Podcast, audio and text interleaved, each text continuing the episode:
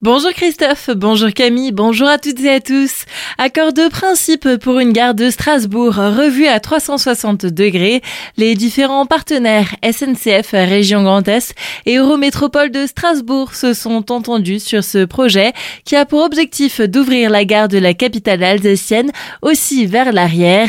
Piétons et cyclistes pourront toujours y accéder comme actuellement par l'avant alors que les voitures seraient renvoyées à l'arrière de la gare dans un parking Silo.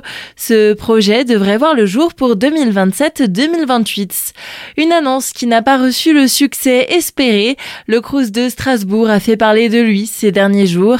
Tout a commencé dimanche avec un message posté sur X, ex-Twitter, où l'organisme proposait certains de ses logements à partir de 33 euros la nuit pour découvrir le célèbre marché de Noël de la ville. Les associations étudiantes sont directement montées au créneau en commentaire, telles que Alternative étudiante Strasbourg. Je cite, Nous alertons depuis le début de la rentrée sur le manque de logements destinés aux étudiants à Strasbourg et notamment sur un manque de 10 000 logements Crous. Que fait le Crous de Strasbourg? Elle les met à disposition des touristes pour le marché de Noël, la honte. Fin de citation. Pour se défendre, le Crous indique proposer une offre de logement court séjour partout en France qui s'adresse en priorité aux étudiants pour un stage, un examen, un concours, voire un séjour touristique et aux apprentis alternants. Le message a été effacé depuis. Des professeurs en colère à Colmar. Vêtus de noir, 70 enseignants étaient en grève au lycée Blaise Pascal hier. Une façon d'exprimer pour eux leurs sentiments après les événements du 16 octobre dernier dans l'établissement qui avait dû être évacué à cause d'une alerte à la bombe.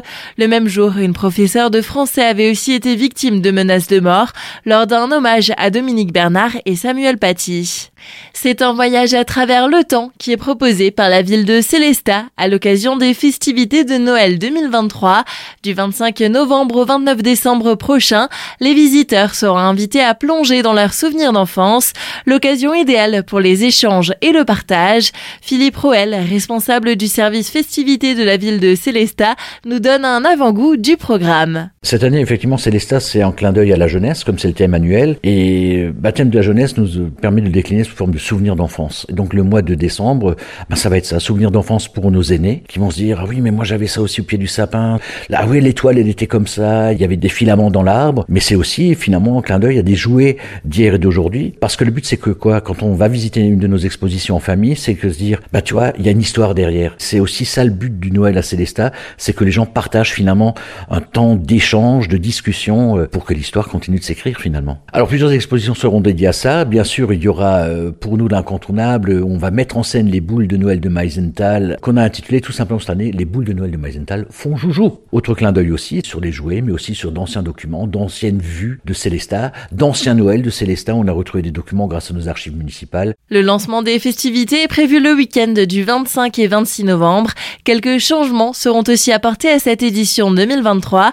Les précisions de Marcel Boer, le maire de Célestat. Évidemment, il faut s'adapter à la situation actuelle, à savoir euh, les problèmes d'économie d'énergie. Cette année, comme euh, l'éclairage public va être éteint entre euh, minuit et 5 heures du matin, sûr que les illuminations de Noël qui sont branchées là-dessus ne seront pas allumées. Autre nouveauté cette année, c'est qu'on a fait confectionner des gobelets pour qu'ils soient distribués mis à disposition des commerçants des marchés de Noël.